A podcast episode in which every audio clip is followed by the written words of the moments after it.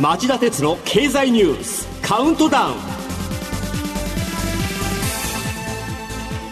皆さんこんにちは。番組アンカー経済ジャーナリストの町田鉄です。こんにちは。番組アシスタントの杉浦舞です。今日も新型コロナ対策をして放送します。今日午前11時半ごろ奈良市内の路上で街頭演説をしていた自民党の安倍晋三元総理が撃たれドクターヘリで奈良県立医科大附属病院に搬送されました奈良市消防局によると意識不明の状態で心肺停止とみられます。現場では銃声が聞こえ奈良市に住む山上徹也容疑者41歳が殺人未遂で現行犯逮捕されました。容疑者は元海上自衛隊員という情報も入っています。えー、こうした政治家に対する強行は戦前の226事件や515事件戦後1960年の社会党の浅沼稲次郎委員長が東京日比谷公会堂で演説中に17歳の右翼の少年に担当で刺された死亡した事件など以来の蛮行と言えます。事実関係も背後関係もまだ詳しく分かりませんが、えー、暴力系人を傷つけるような暴力行為は決して許されないことです。新しい情報が入ればまたお伝えしたいと思います。それではこの後激動する世界のニュースから僕が厳選した今週これだけは押さえておきたい10本をカウントダウン形式でお伝えします。この番組は NTT グループの提供でお送りします。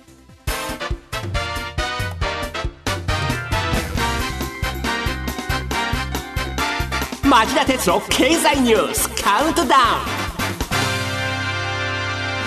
はい、えー、では10位のニュースから始めましょう。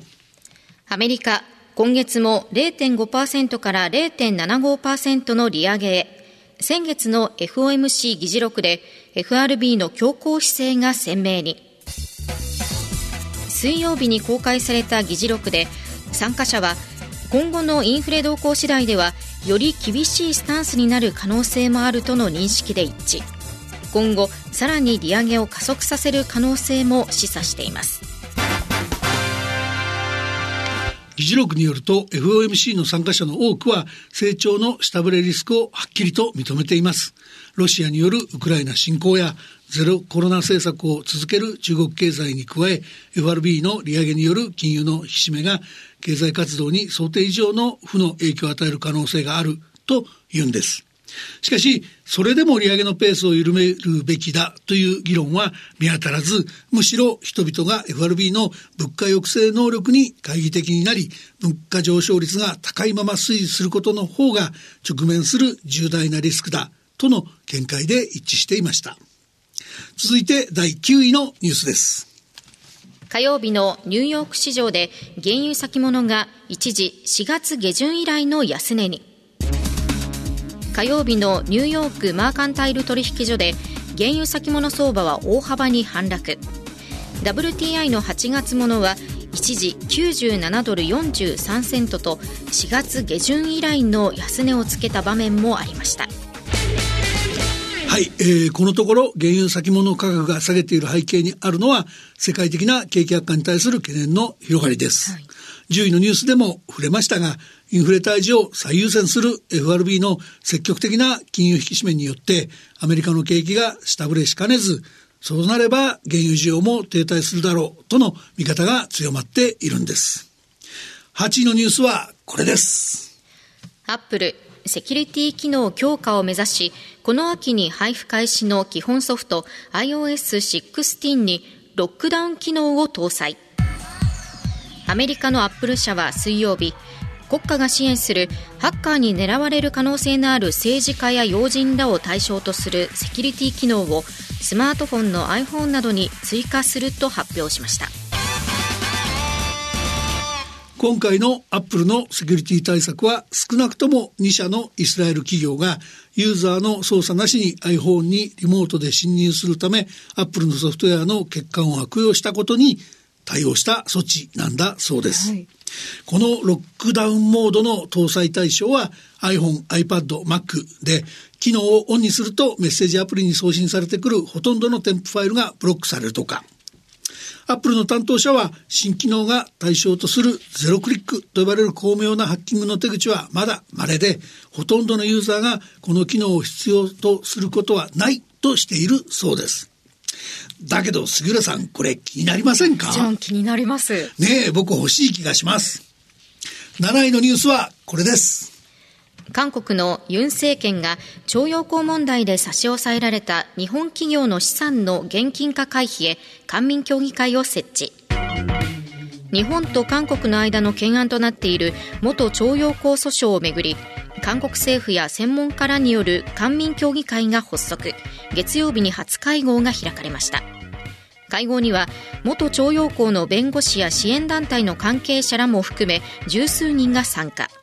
今月中にも2回目の会合が開かれる予定です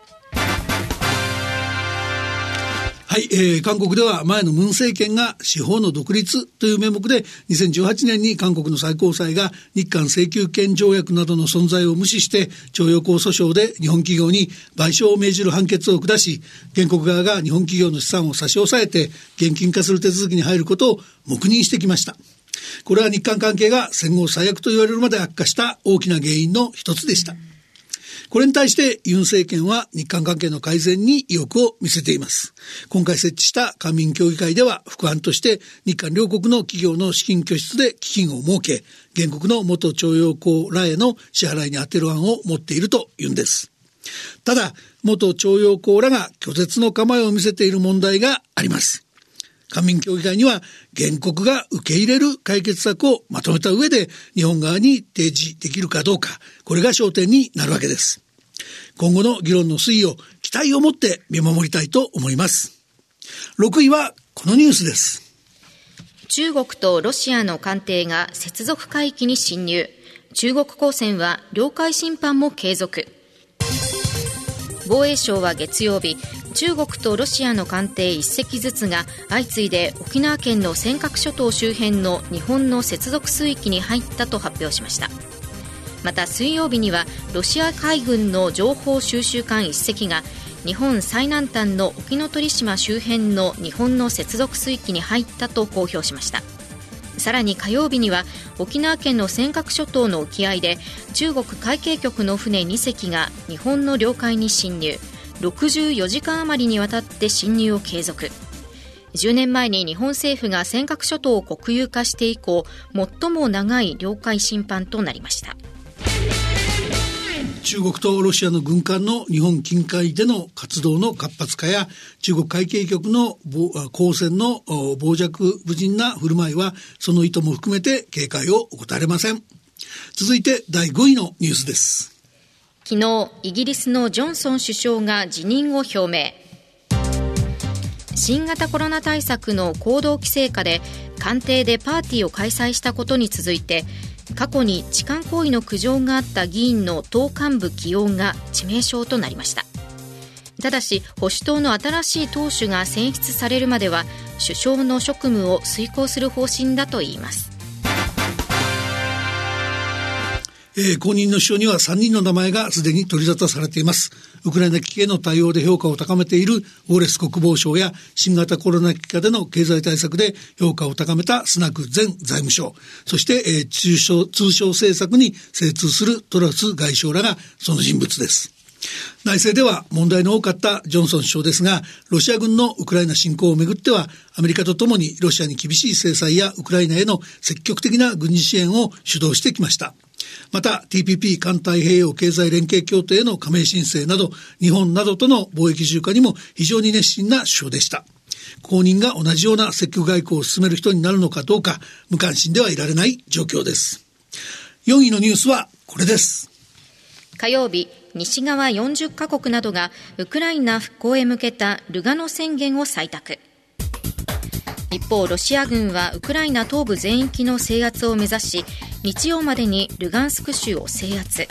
ドネツク州にも激しい攻撃を仕掛けています。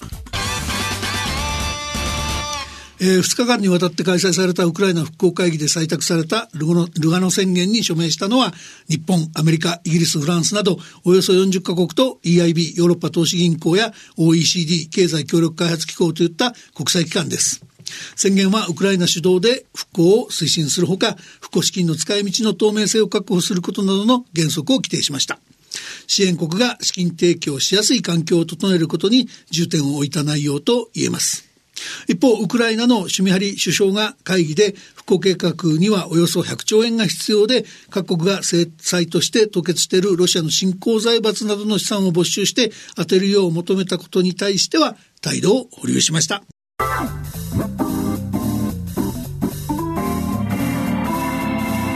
町田鉄の経済ニュースカウントダウン。さあいよいよトップ33位のニュースはこれです。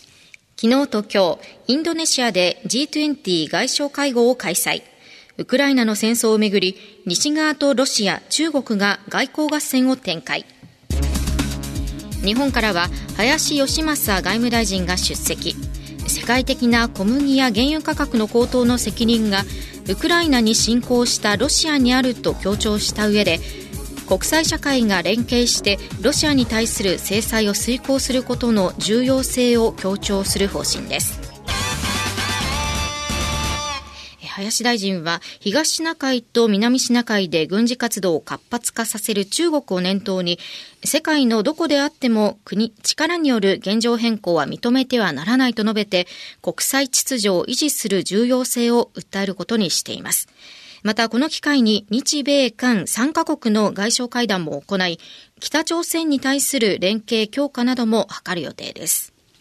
はい、G20 外相会合ですが、えー、政府や林外務大臣の会議にかける意欲は高く評価したいと思います。一日も早くウクライナ戦争の終結が実現するように頑張ってほしいと、僕も、えー、エールを送りたいところです。日本だけでなく、ドイツのベアボック外相も水曜日、G20 外相会合の開幕に先立って声明を公表。ロシアのウクライナ侵攻が主要な議題になるとした上で、会合の舞台をロシアに任せるわけにはいかないと、会合の主導権を取ることに強い意欲を示しました。まあ、日本だけでなく西側諸国は気合が入っていると言えるわけですね、うん、現地からは G7 諸国が歓迎レセプションをボイコットしたとの情報も入っています。しかし会合にはロシアからラブロフ外相中国から王毅外相が参加する予定で、えー、両国と関係が良好なインドブラジル南アフリカサウジアラビアなどを取り込んで G20 を自己正当化の場として西側諸国と対峙していく構えを見せています、えー、そもそも西側諸国が今回の G7 外相会合からロシアを締め出そうと議長国インドネシアに、えー、熱心に働きかけたにもかかわらずインドネシアがこれを拒否した経緯もあります。あごめんなさい G20 です失礼しました。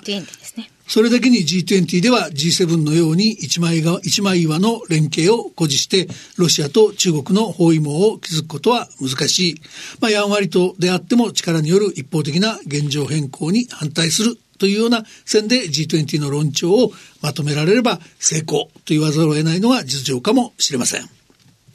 では2位のニュースはこれです。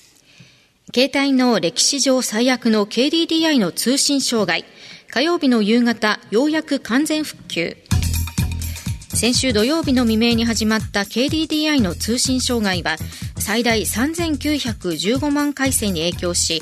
全面復旧を宣言するまでに86時間を要しました。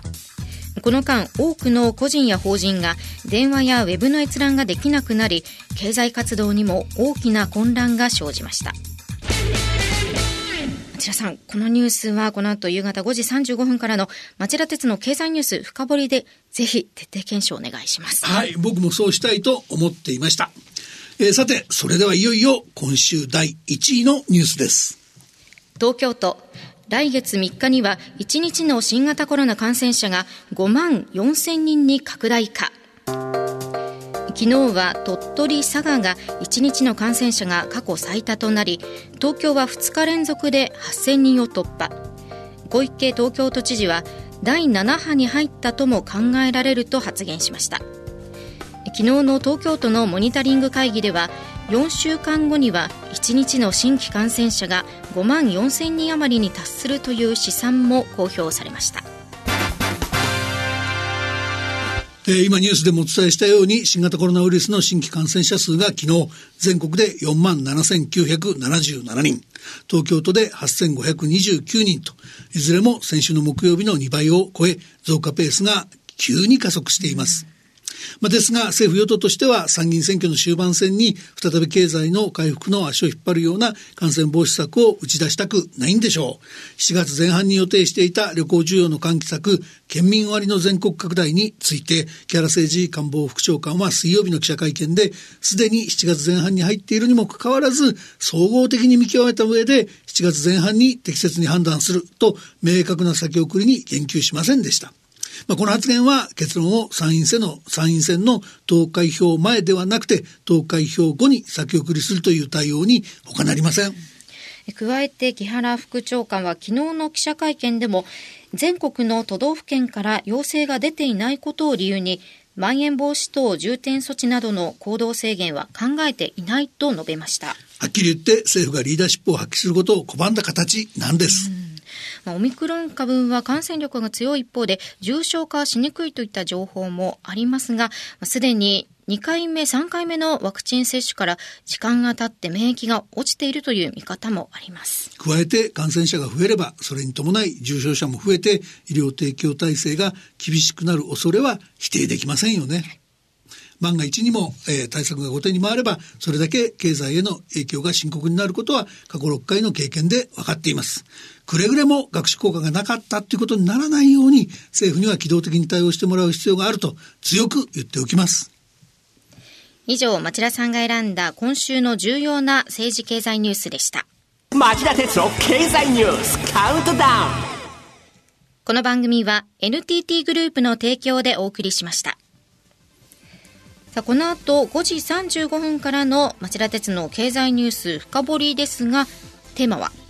はい、えー、テーマはなぜ事態は深刻化したのか。KDDI の通信障害の衝撃と題して、まあ、日本の携帯電話の歴史で最悪となった通信障害について徹底的に検証したいと思います。はい、まあ、とはいえ、まだ、あの、事態収束したばっかりで、これからの検証を待つことが多いですが、だけども、やっぱり日本の総合力が落ちてきていることの表れっていうこともあるんで、聞いていただきたいなと思います。いや、今回本当に思わぬところに影響も出ましたからね。そうなんですよ。ぜひお聞きください。それでは5時35分に再びお耳にかかりましょう。さようなら。